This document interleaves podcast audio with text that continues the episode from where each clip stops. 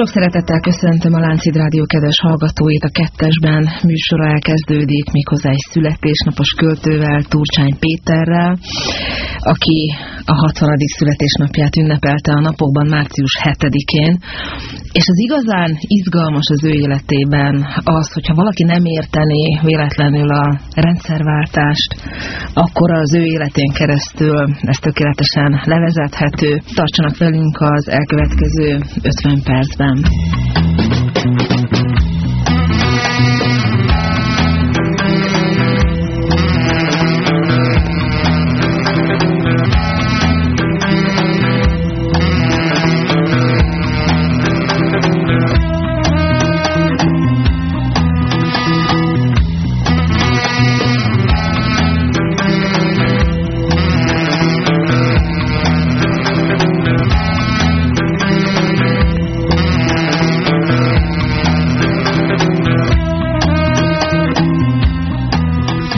Péter, sok szeretettel köszöntelek és gratulálok a születésnapodhoz. Úgy hallottam, úgy hírlik, hogy nagyon szép ünnepséged volt március 7-én. Én is köszöntöm a hallgatókat, természetesen, és születésnapom 60, igen, csak kerek szám, szimbolikusan is az Írószövetség nagy termében volt a rendezvényünk, egy fiatal ember vezette a kerekasztal beszélgetés Zsávolya Zoltán, esztétika professzor, vagy esztétika tanár, én nem tudom az ilyen titulusokat is csak hálával tartozom azoknak, akik eljöttek, hiszen jobbról is, balról is, tehát még az oldal a nagyterem oldal helyisége is teli-teli voltak. Nem számoltam meg, hogy hányan, de a legfiatalabb korosztálytól, akit mondjuk a lányom képviselte maga 17 évével, Ferenci László Doenig, aki visszaemlékezett az én indulásomra, 19 éves kori vitáinkra és, és beszélgetéseinkre. Nagyon sokan ott voltak, sok költő, sok barát, nem is tudnám elsőnek. Meglepetés szervezés volt ez a születésnapi ünnepség? A meglepetést először megpróbáltam én adni Turcsány Villő lányommal és Turcsány Bibor lányommal, meg a műszaki gárdánkkal, mert 30 év után újra nem Vasalbertről beszéltem, tartottam előadást, hanem előadóként léptem föl. Ez azért is jól esett, mert annak idején a 40 éves születésnapomat éppen Balaskó Jenővel közösen, illetve ő segített nekem a nagyszerű előadó múltjával és jelenével, zongorán és verssel is. Most pedig a lányom Tudcsán Villő fuvolázott mellettem, tehát úgy ismételtünk meg egy avantgard jelenség sort, egy, egy happening sort, mögöttem már a modern eszközökkel 13 éves kori portrémtól a 59-60 éves kori portrémig mentek a képek, és lányom pedig három fuvola betétet adott elő, én pedig mondtam a három időségben mondtam el a verseimet. Az egyik időség az a 17-18-19 éves tudcsány, sokszor nagyon radikális versei, még a maiaknál is radikálisabb versei. A második idősík volt az a beátszott előadásom 1985-ből, ilyen körülbelül akkoriból, a Testamentum című nemzedéki epikusabb Biont is megidéző és a nemzedék halottait, élőit bemutató sorozaton, azt, az, annak egy 10-17 perces részlete, ezzel kezdődött a műsor, hogy akik jöttek, rögtön hallottak valami egészen különleges, régmúltra visszavezetődő, keserű, de korral és korszakkal szembenéző műsort, és csak ezután kezdődött a versmondás az új versekből, az Arc és Lélegzet című kötetemből. De ez azt jelenti egyúttal, hogy egyfajta összegzés is volt akkor ez az ünnepség, nem? Egy visszatekintő, amiben, amiben a te állomásaidat megidézted, nem? Szeretem azt mondani, hogy most tető. Tehát egy tetőn ott a panoráma szép, nagy, messzire ellátni oda-vissza kívánkozik az ember, gondolom én is vissza fogok meg kívánkozni 60 évesnek lenni. Tehát jó volt, hogy erre ez időben ért. Tehát én már 97-ben megírtam a megmentett tisztársaink kötetünk, kötetemet, abba egyfajta fellélegzésről, személyesebb kitekintéssel írtam. 2003-ban megjelent a emelkedj Atlantis, amivel egész egyszerűen talán, talán azt mondom, hogy megjósoltam a nemzetegyesítést, tehát nem törődtem bele abba a reményi ki egzisztenciális és fantasztikus szomorúságban, ami az ő egész költészetét és a magyarság szemléletét jelenti persze felrázóan jelenti. Aztán 97-ben 56, 56 után tücsök és istenhangra, makro és mikrokozmos saját élményemmel való harmonizálására törekedtem. Most valóban az első perctől kezdve, tehát 2007-től kezdve azt akartam kifejezni, hogy ha egy hiperioni nyugalom, amit ő Hambas olyan szépen mondott meg Vörös Sándor is, hogy legalább a századik ember már ne csak azt a, a földi akol bűzével terhessen lépjen állandóan a, a, a nyilvánosság elé. Ne csak a bánatot daloljuk, hanem egyfajta nyitottabb világszemléletet is sugározzunk, jussunk el a létező, jusson el a lét igazi titkához. Én úgy fordítanám le Junggal, hogy a psziché, mindegyik lévő psziché titkairól próbáltam kötetet írni. Mondhatom, én befejeztem ezt a három évet, és egy jó számomra nagyon jó kötettel zártam le, amiből bármikor mutatok is részleteket, amiben vissza lehet tekinteni személyes élményekre, emberi konfliktusokra, megnyílik a lét dráma is, drámai oldala is, ahol az ember tud bűnbánó lenni.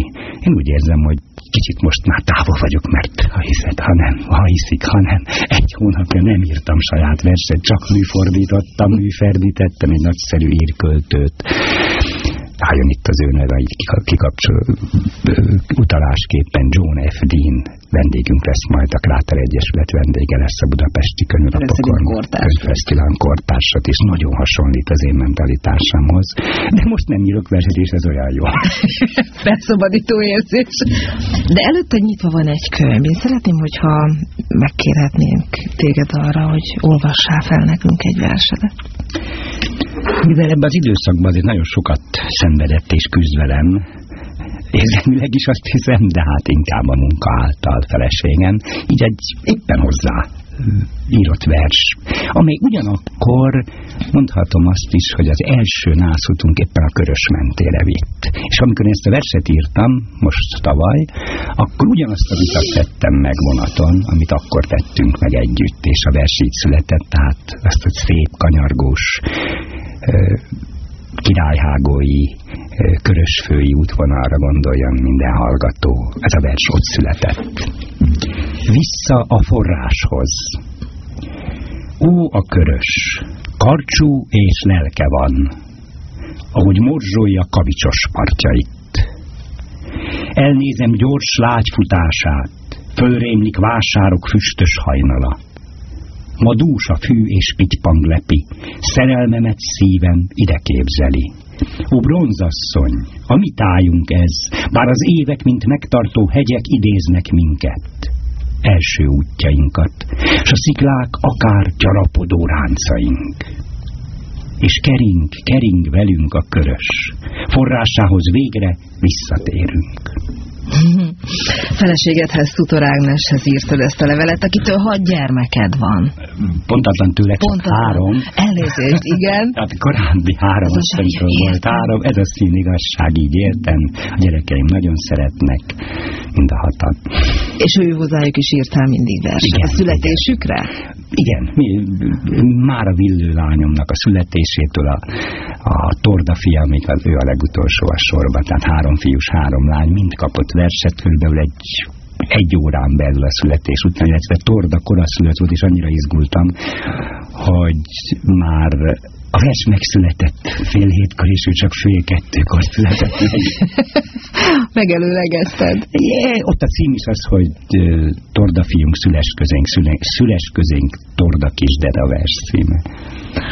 Azt ígértem a hallgatóknak a bevezetőben, hogy aki nem értené véletlenül a rendszerváltást, az a te életutadon keresztül nyomon követheti az eseményeket. Az eseményeknek azokat a vonul, azoknak a vonulatait, amiben barátságok szövődnek,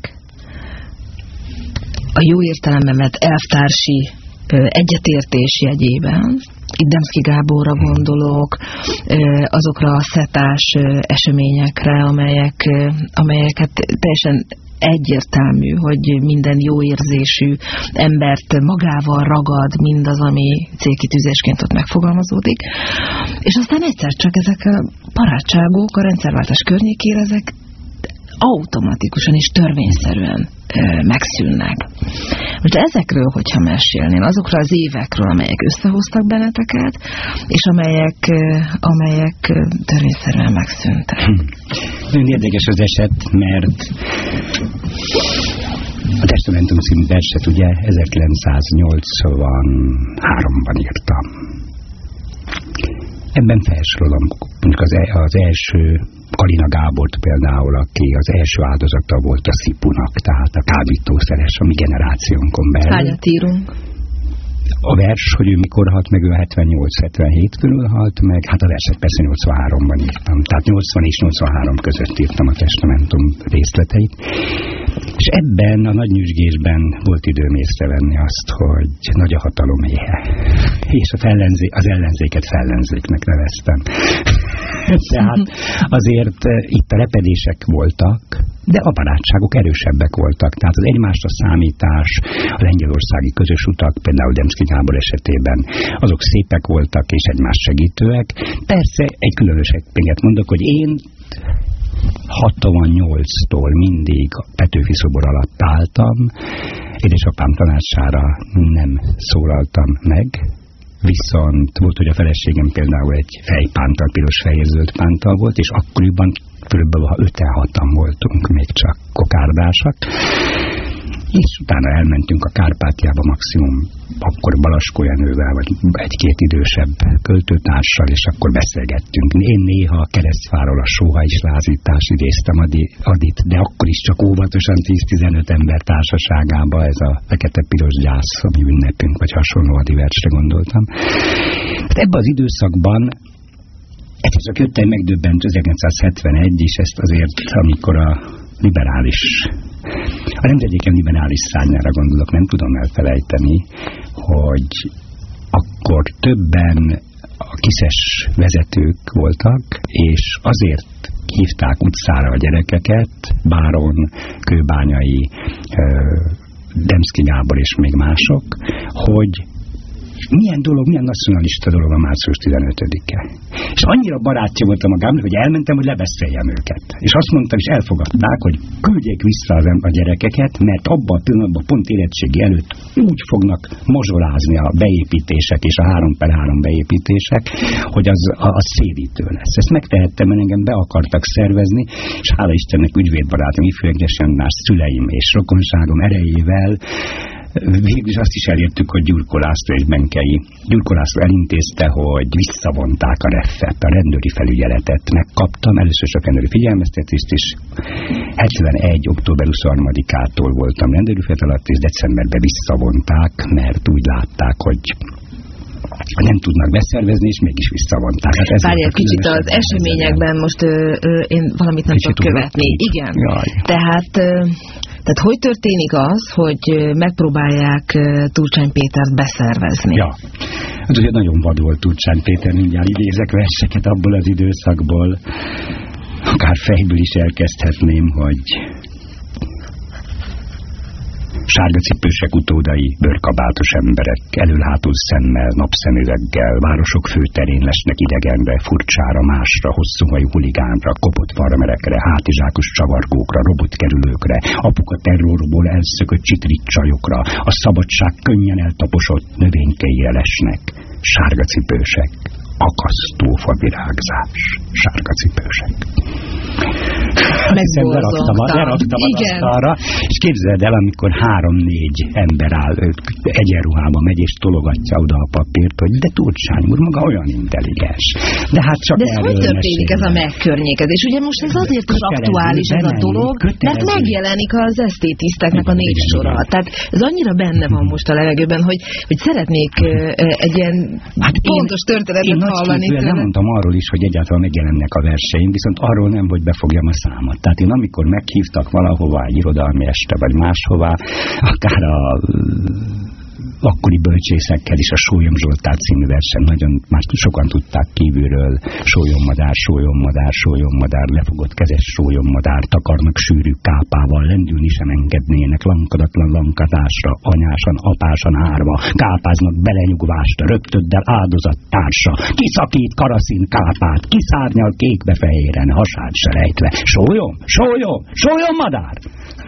Hú, és ezt szavalták? Hát, megtanulták. Megtanulták igen, igen, de hát én is mondtam. Volt, amikor én nem mondhattam, mert akkor éppen ebben a refes időszakban, akkor meg mások mondták. Na, kanyarodjunk vissza, szóval hogy, hogy történik a beszervezés? Hogy... Az, az, az nagyon csúnyán, az egész Hol néztek ki téged? Az első beszervezés, ha jól tudom, amikor először feltűntem az ő szemükbe, egy 69-es Jászberényi rendezvény volt, ahol szintén kipenderültem, ezt a verset is tudom kívülről, de jó most beszélni. Krumplikajád de szabadság, egész napig eltart, záporkérő kisvirág volt, rápislantasz oldalt, a borzalom, hogy fáj, kalaplevetve morzsolott, harangszavas keservedett, fehérlik homlokod, combjabontó unokáddal mérnökök cicáznak, lődverejték hozomány csap eléjük ásznak, kisbika szívedet ide-oda vonszák, sárnyarakat áthajtatott. kurwa moja. Szóval, kipenderültél és ezt elmondtad, ezt a verset? Igen, attól kezdve aztán éjjel-nap, ilyen valamilyen amatőr találkozó volt. És oda mentek hozzá, gratuláltak, kezet fogtak, és azt mondták, Turcsány úr, jöjjön velünk, és felhajtották a kabáthajtókát. Nem, nem, így történt, elegánsan behívtak. Először a 11. kerületi rendőrősre ott rendszeresen behívogattak, aztán később már súlyosabb. Kizárólag, ha hiszed, hanem, hogy tagadjam meg a nézeteimet, hogy ígérjem meg, hogy nem fogok ilyen nézetet. Még a még, még ocsmányabb volt. Azt mondta, Turcság maga olyan tehetséges, írja a versét, az majd egy külön dolog lesz, de maga folyamatosan ö, ö, írja alá, hogy a szocialista rendszerű szolgál, és hát most nem akarom ezeket a megfelelő formulákat, de én Aha. láttam ezt a formulát, illetve megmondom őszintén, volt egy olyan összülöm, hogy igazán végig se olvastam. Aha. Tehát itt volt a papír, és arrébb raktam, vagy volt, hogy felálltam. És akkor ez egy nagyon érdekes helyzet volt, mert szerintem ez ritka volt a rendőrség történetében, hogy de üljön le, mondom, oda nem ülök le. És addig nem ültem le, ameddig, ameddig el nem vitték azt a papírt. Mondom, hogy engem nem fognak erő, erő, erő. Szóval, az volt a lelkem, de hogyha én ott ülök, akkor rá tudnak venni, hogy aláírjam, és én mondtam, hogy de nem ülök le, mert akkor esetleg aláírom. és tényleg nem írtam alá soha semmilyen beszervezést. Volt pénzzel is megkönnékeztek egy És mit kértek volna? Jaj, később már nagyon ravaszok voltak. Akkor Tucsány úr maga annyira szereti a határon túli magyarokat, akkor csak közöttük legyen. Sőt, három évre elküldjük eszétisztő, nem tudom pontosan iskolába, és akkor nem is kell senkit a barátai közül jelenteni. Eleinte ment ez mindenféle szinten, de mondja el, hogy itt mit beszélgettem. Mondja meg, hogy Buda Ferencnél, amikor ott volt a, a, a lakótelepi házába, és éjszaka ott maradt, amikor megfigyelték őt és engem, és akkor ott miről beszéltek. Én mondom, hogy én nem voltam Buda Ferencnél. De hát ne tagadja le, mondom, én maguknak amnéziám van, én hivatalosan nem vagyok hajlandó semmit beszélni, mert nem emlékszem rá. Akkor meglátom magát, akkor félek magától. De körülbelül még azt is mondod, hogy nehogy bevites, bevitessen a pszichiátriára, rögtön ugyanezt fogom mondani. Tehát ez egy nagyon vad tárgyalás volt, ezt rajtam kívül azt hiszem akkoriban Szent Jóbi, Szent Jóbi jaj, most nem jut eszembe, Tamás és Balaskóval csináltak hasonló dolgokat végig. Nekem szerencsém volt, mert még egyszer mondom, hát mit tegyen a neve Gyurko László megvédett, tehát Berek Kati Nagy László, tehát ez a úgynevezett népi nékosz vonal megmozdult értem, hát a szüleim azok sokkal mások voltak, azok nemzeti jobboldali szelleműek voltak, hát édesapám törzs szakasz, légvédelmi törzs szakasz parancsnoka volt Jánik Gusztávnak, tehát én nagyon mm. oldalról érkeztem, de hála Istennek időben megvédtek olyan emberek is. Horváth Jenő rendező például munkát adott mellette, az a, híres gyújtódarab az elektrába statisztárnak játszhattam. Filmeztél is, színházat igen, is játszottál, irodalmi köröket, rendeztél, igen. Az már egy trükk volt, mert amikor én rendeztem, akkor már én vállalhattam az irodalmi estekért a felelősséget, az már egy érdekes. Akkor is megfigyelhettek, gondolom, mert hát azért az fontos volt, hogy, hogy, kikiáltom a legszomorúbbat, amit csak utólag tudtam meg hogy bizony a, a Fiatal Művészek Klubjában minden rendezvényemet meghívtam, te Olá Andor elő, az a, a népi gyógyásztól kezdve Makovec Imréig, és hát képzeld el utólag, tényleg utólag, hát akkor megőrültem volna, akkor ezt tudom.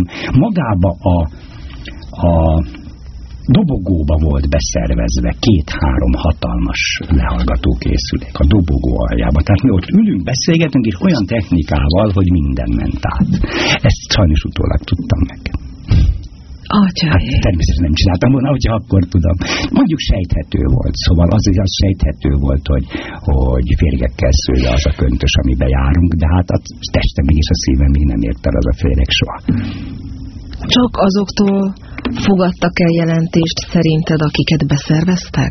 Vagy az ember véletlenül is akár át tudott ereszteni olyan információkat, amiket igen, nem onnan igen, igen, igen, igen, igen. Tehát az nagyon fontos, hogy nekem az ügyvédbarátom ifjegres András azt mondta, amikor mondom, rendszeresen másfél éven keresztül ki akartak hallgatni, és rendszeresen egy ilyen igen-nem játékra került sor, hogy hogy Péter, ő nekik egy ilyen hálójuk van, tehát te mindig megtagadhatod, kockáztatsz valamit, hogy kockáztatsz, hogy refet kapsz, hogy nem lesz munkahelyet, stb.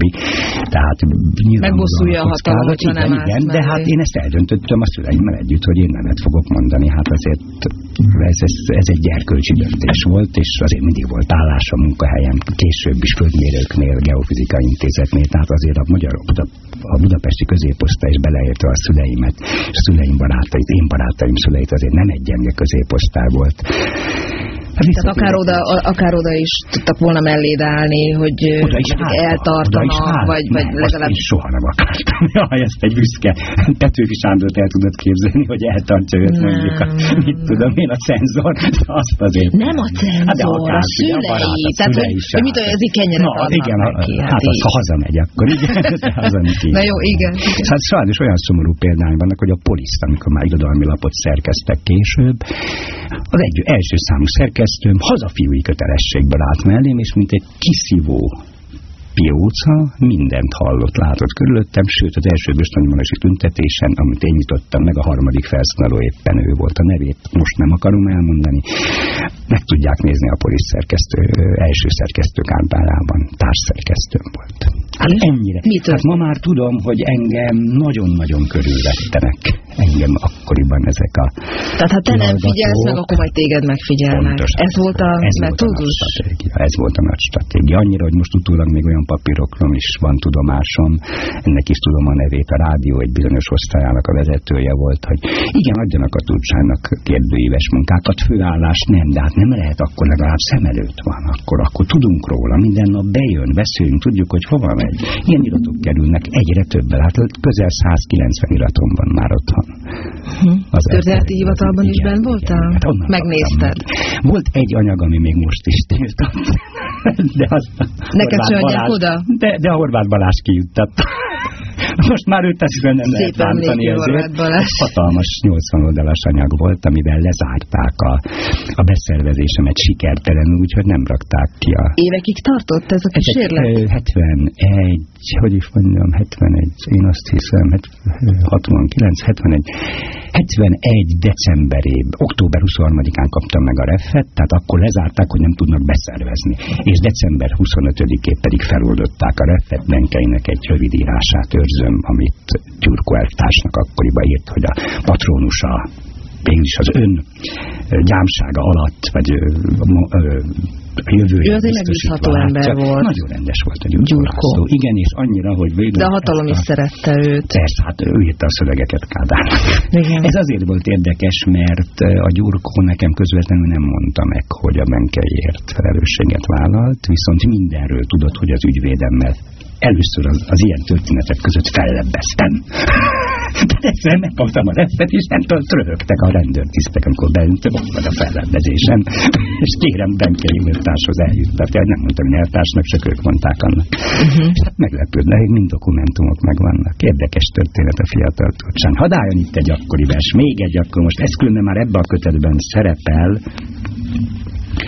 ez inkább ennek az időszaknak egy lelki boldalát mutatja meg. És erre büszke vagyok tudni, ennek a versnek egy szakaszan, amely a középső szakaszát kihagyta a Debreceni egyetemista lap, cenzurázott, de így is megjelent, és érdekes, hogy, hogy milyen lehetett akkoriban egy vers, aminek a közepét kiszedték. De most benne Most van? benne lesz. Csak majd hallják, tehát a, olvas, a hallgatók is, hogy a három szakaszból a középső, az, az túllépte a határt. Ugyanakkor a hangulatomat, tehát hogy hogyan lehetett akkor élni, nagyon-nagyon mélyen visszaadja. Adja magamból, ami kell neki, és ami lennék, nekem se kell. Bukjak inkább, fekete csalámba, szeretőm csak ott szeressem. Vagyok, hogy lelket kavarjak? Hogy várják, zárt kapu aljak? Vagy várják, tárt kapu aljak, ahová menni nem akarnak? Vagyok, hogy jövőt akarjak, másokat attól riasszak, amit jövőnek ők akartak, és immár élni sem akarnak. Milyen erős tud lenni egy vers? Nagyon erős tud lenni egy vers. Mit is lehet egy ilyen hangulat után kérdezni? Na, térjünk rá Demszkire. Rázzuk meg magunkat. Igen, rázzuk meg. Jó, hát de ismered a verset, Igen, én meg ezt igen. nem olvastam tőled, úgyhogy ez, ez ezért hat rám elementárisan. Hmm. Demszki, tehát akkoriban ti a rendszerváltozásig megtartjátok a szetás barátságotokat, ugye ez a szegényeket segítő egyesület, pontos fordítása vagy, Hát vagy jelentése ennek fel, tehát úgymond az a Eszék politi- utca? Eszék utcában, tehát a, ő- az ő politikai iskolázódása az egy résztől, egy pártvonalról, a szülei rész, az édesanyja részéről, aki osztályvezető a, ha jól tudom, a pénzügyi minisztériumban, másrésztől pedig a mi utcánkból, a Ravasz családból, Ravasz János például Nagy Imre egyik oktatási miniszter, felkért oktatási minisztere lett volna. És hát még többieket is tudok most Hmm. mondani. Egy jobb Vámosi Nagy Szabolcs lakott ott. Tehát ott már, ez meg már ezek a gyerekek többnyire jobboldali nemzeti, egyértelműen nemzeti szelleműek voltunk.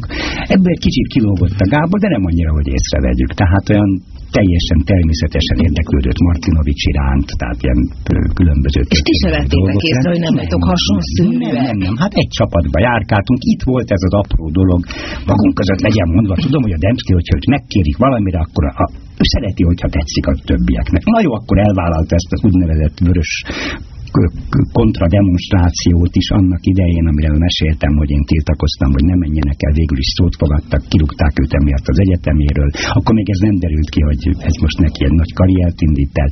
De egy másik szép példát mondok, azt hiszem 79 a világosságnál szerkesztett. Utólag ma már tudok egyet más, hogy azért nem olyan könnyen került ő oda be, de ezt nem, a, azt nem, ezt nem nekem kell elmondani.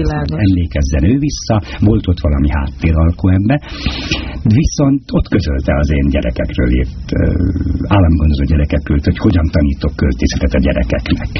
Tehát tényleg segítőt, segített engem is a pályámon ő, és mondhatom a, a lengyel utakat együtt szer mentünk, mondhatok olyat, hogy 80-ban például nem merte a saját közegébe, rokonságához eljuttatni a lengyelek eljuttatott számizdatanyagait, a teljes tócot ö, az én feleségem vette át a Fadusz utcában, és utána a Fadusz utca pincéibe rejtettük el, és onnan, onnan szállítottuk ki adagolva, aztán később Franciaországba külföldre, tehát a lengyel ellenzék teljes anyaga rajtunk keresztül jutott ki.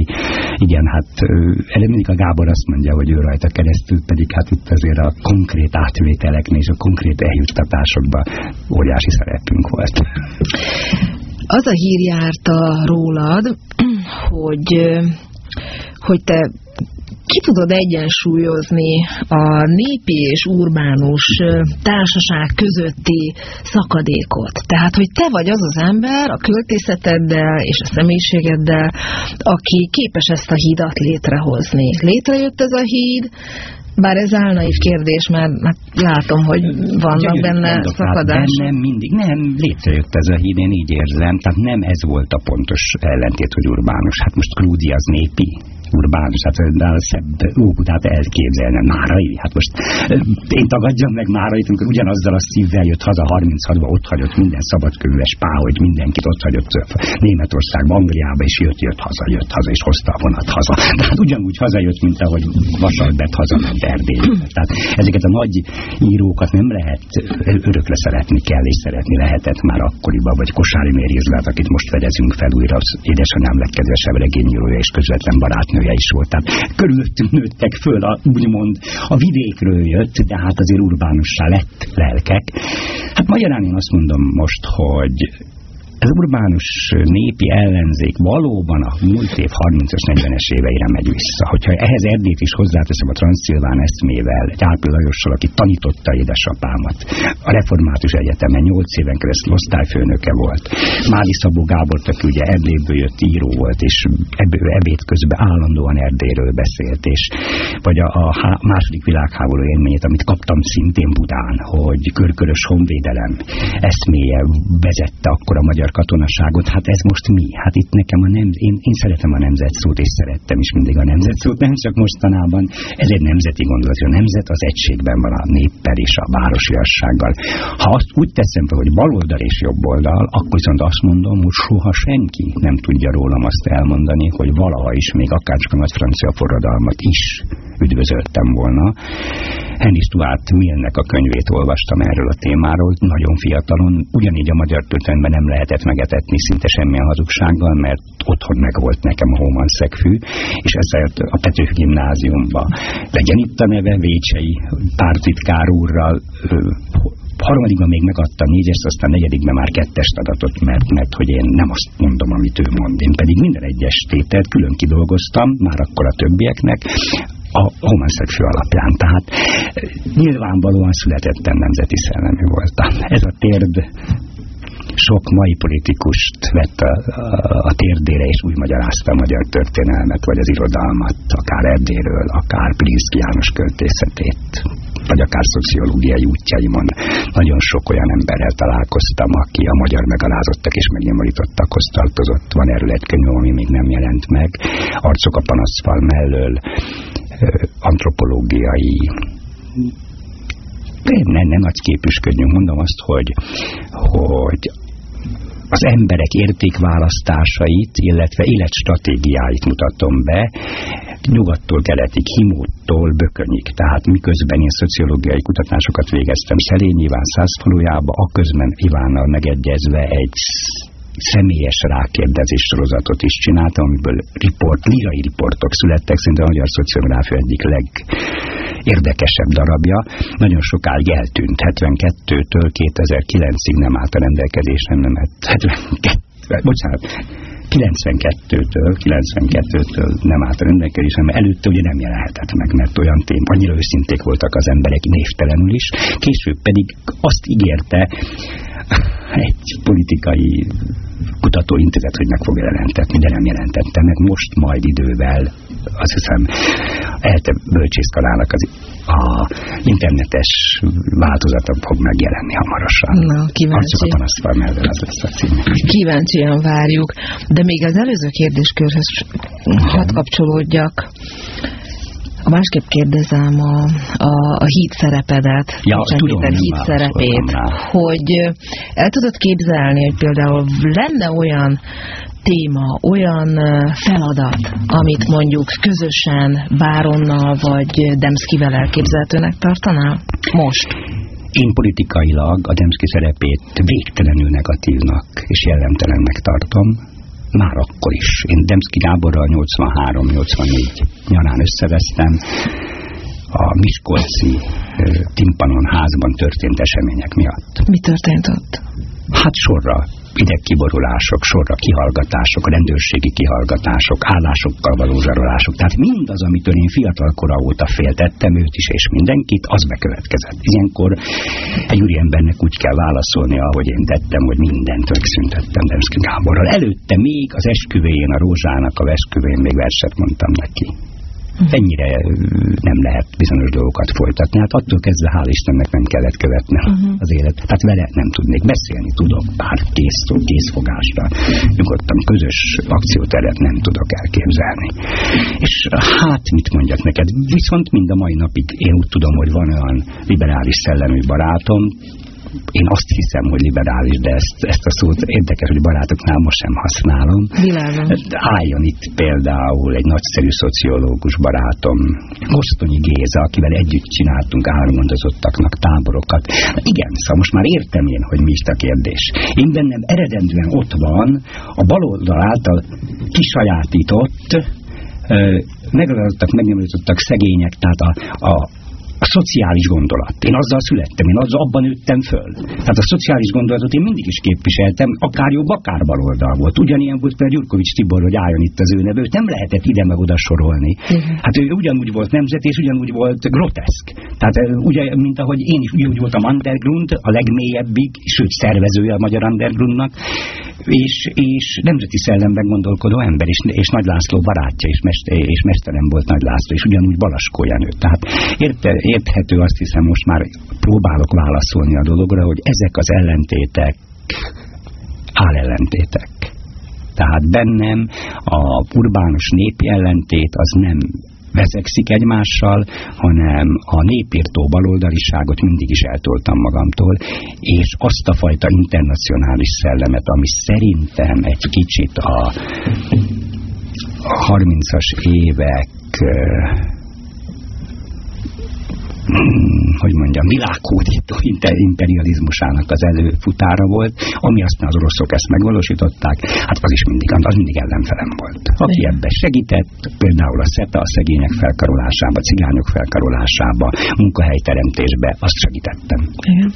Van még néhány percünk, és uh, egyszerűen semmiképpen nem lehet megkerülni, hogy Magyarországnak és a magyar irodalomnak segítettél? Mit, mit segítettél? Te voltál az, aki, aki behoztad a köztudatba Vasalbert nevét. Akit nem engedtek haza, akit nem engedtek állampolgárnak lenni. Egyszerűen olyan hódító útra indult Vasalbert, hogy kicsit hátra is kell már lépnünk, hogy arra nézzünk, hogy vajon irodalmilag milyen is az ő munkássága. De az, hogy ő fantasztikus és elkötelezett, és ő szeret bennünket a könyveink keresztül, az egészen biztos. Hogy találkoztál Vasalbertel? Miért gondoltad, hogy, hogy, hogy ő egy akkora hiátus itt az irodalmi palettán, hogy őt be kell? Hát én is, mint mindenki, először a Puntinellit vettem meg tőle. Ott még nagyon-nagyon tetszett, de nem tudtam, hogy hogy ő számunkra, a nemzeti irodalom számára is olyan jelentős lesz. Ott azt éreztem meg, hogy világirodalmi színvonal. Tehát, hogy, hogy tényleg dél-amerikaiakhoz tudnám hasonlítani, Borgeshez, Lassához, tehát azok a nagyokhoz igazán. De hát az egy, az egy egyszerű mű volt, és akkor vagy, vagy nem is nagyon tudtunk még róla többet. És akkor Medvigy Bandi rakta le elém a jönnek és adjátok vissza a hegyeimet. Hát, hogy azért politikailag is milyen jó író volt, és akkor könyvtározott ismeretbe, ismerjük Bandit, hogy ő mindig valami amivel a hónom alatt jött, és akkor abban a pillanatban, akkor én már könyvkiadó voltam, a kráterkönyv, akkor, akkor ezt, ezt mindenképpen meg kell jelentetni. Persze akkor kitaláltuk, hogy együtt jelenjen meg, mert önmagában jönnek, hát ki tudta akkor még, hogy mi az a Bécsi döntés, második Bécsi döntés. Most már könyvet jelentetek meg a Teleki előszavával Erdély egész nagy monográfiáját, megint úttörő módon, ez éppen itt van a kezembe is ez a könyv. De aztán, hogy jött a második eset, hogy az adjátok vissza, amikor azt olvastuk, hát azt, azt mondom, hogy nincs olyan ember, aki hazadjátok vissza a hegyeimet, az első előhangját elolvassa, akkor, akkor örökre megjegyzi Vasalbertet, de ez legyen a kilenc éves kisgyerektől kezdve a akár bármilyen külföldi, afrikai, négerik. Igen, ő egy nagy forradalom olyan, volt. olyan hatalmas az, a, az az előhang maga. A többi pedig egy nagyon jó regény, ami a konfliktusokat megmutatja, hogy az egyik ott majd a másik emigrál. Hát innen már lehet Igen, de mindig ugyanazt a könyvet írja Vasalbert azért. Tehát amikor a, amikor a politikai könyveit nézzük, nem? Nem az az érzés? Pont az ellenkezőt mondok. Tényleg? Egy érdekességet mondok, hogy Vasalbert végül is a természettudományok felől jött az irodalomhoz, ami azt jelenti, hogy ugye mérnök, mérnök ember, tehát kertészmérnök, erdőmérnök. És én erre rájöttem, hihetetlen tudatosan ír regényt. Tessék elmondani, hogy megírja először a nagyszüleiről, rokonairól a farkasvermet.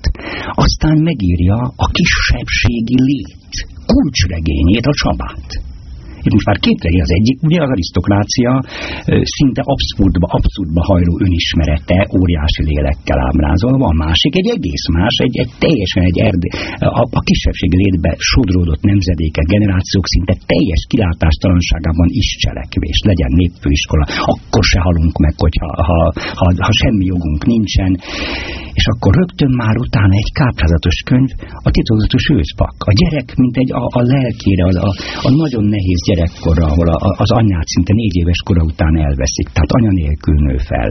És hát tudjuk azt, hogy arisztokráciának is borzasztó nagy szegénység volt akkor az, akkor a lélek kezd el, halálélménytől, félelmekig, és még mindig nincs vége. Ez az ember csak megrázza magát, és hátra néz a múltba. Megnézi, hogy mi is történt itt 48 után, mert úgy érzi, hogy akkor valami elromlott. Tehát valahogy a reformáció, a nemzeti eszme félresiklott, és akkor így folytathatom, minden egy elvészanyom, egy hatalmas generáció háborús élménye, amíg a háború előttől, 34-től követi nyomon az embereket. Tessék megfigyelni. Egy természettudós mindig másképp gondolkodik, mint egy irodalán, mint én is. A természettudós felosztja a világot, és megvannak a feladatai. És hogyha így nézzük, akkor csak a szellemisége mindig önazonos. A szellemisége mindig nemzeti, mindig humános. A, a művei nagyon más témákról szólnak. Minden esetre a Kráter kiadónak és Turcsány Péternek, Szitorágásnak nagyon sokat köszönhetünk, hogy a kezünkbe vehetjük most már Vasalbert valamennyi munkáját, bár még azt hiszem, hogy még feltáratlan kis igaz gyöngyöket talán még lehet találni, és még vár a kiadóra sok szép munka. Végezetül én megkérhetlek el, hogy egy versel búcsúzzunk a hallgatóktól.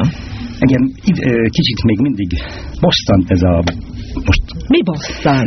Hogy mind, még mindig, 2011-ben, amikor én például már olyanról írok, és olyanról tartok konferenciát, hogy, hogy Gutenberg galaxis és vagy internet galaxis, tehát, vagy e-galaxis, akkor még mindig urbáns hát konfliktusokról beszélünk. Szóval itt szerintem annyi sok mindenbe pályáztam már.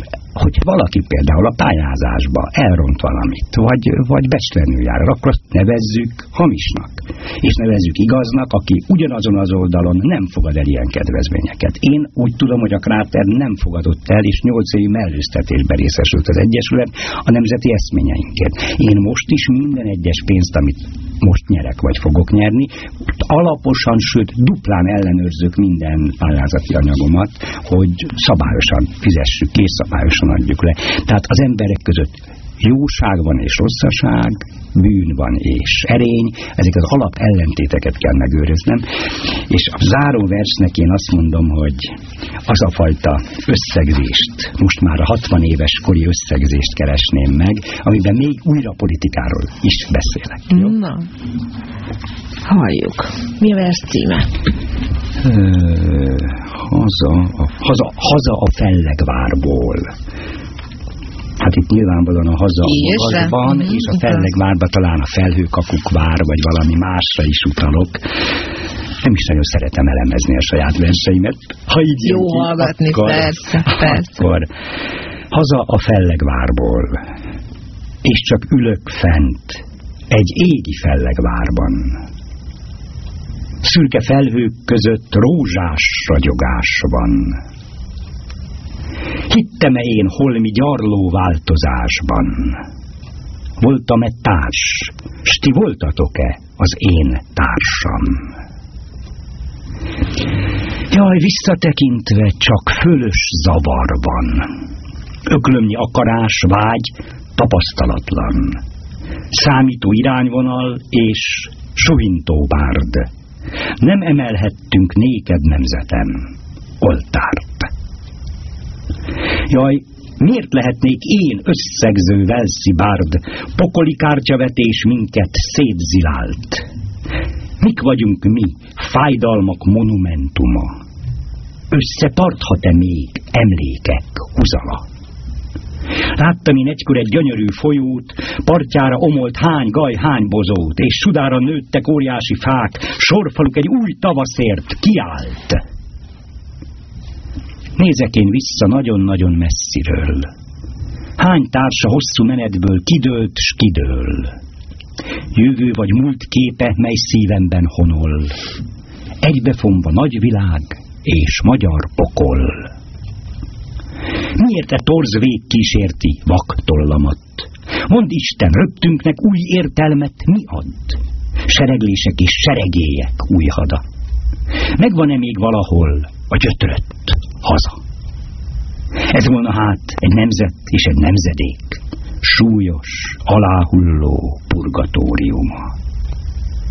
szív itt már csak lassan doboghat tovább, jaj, nehogy el kelljen némulnia.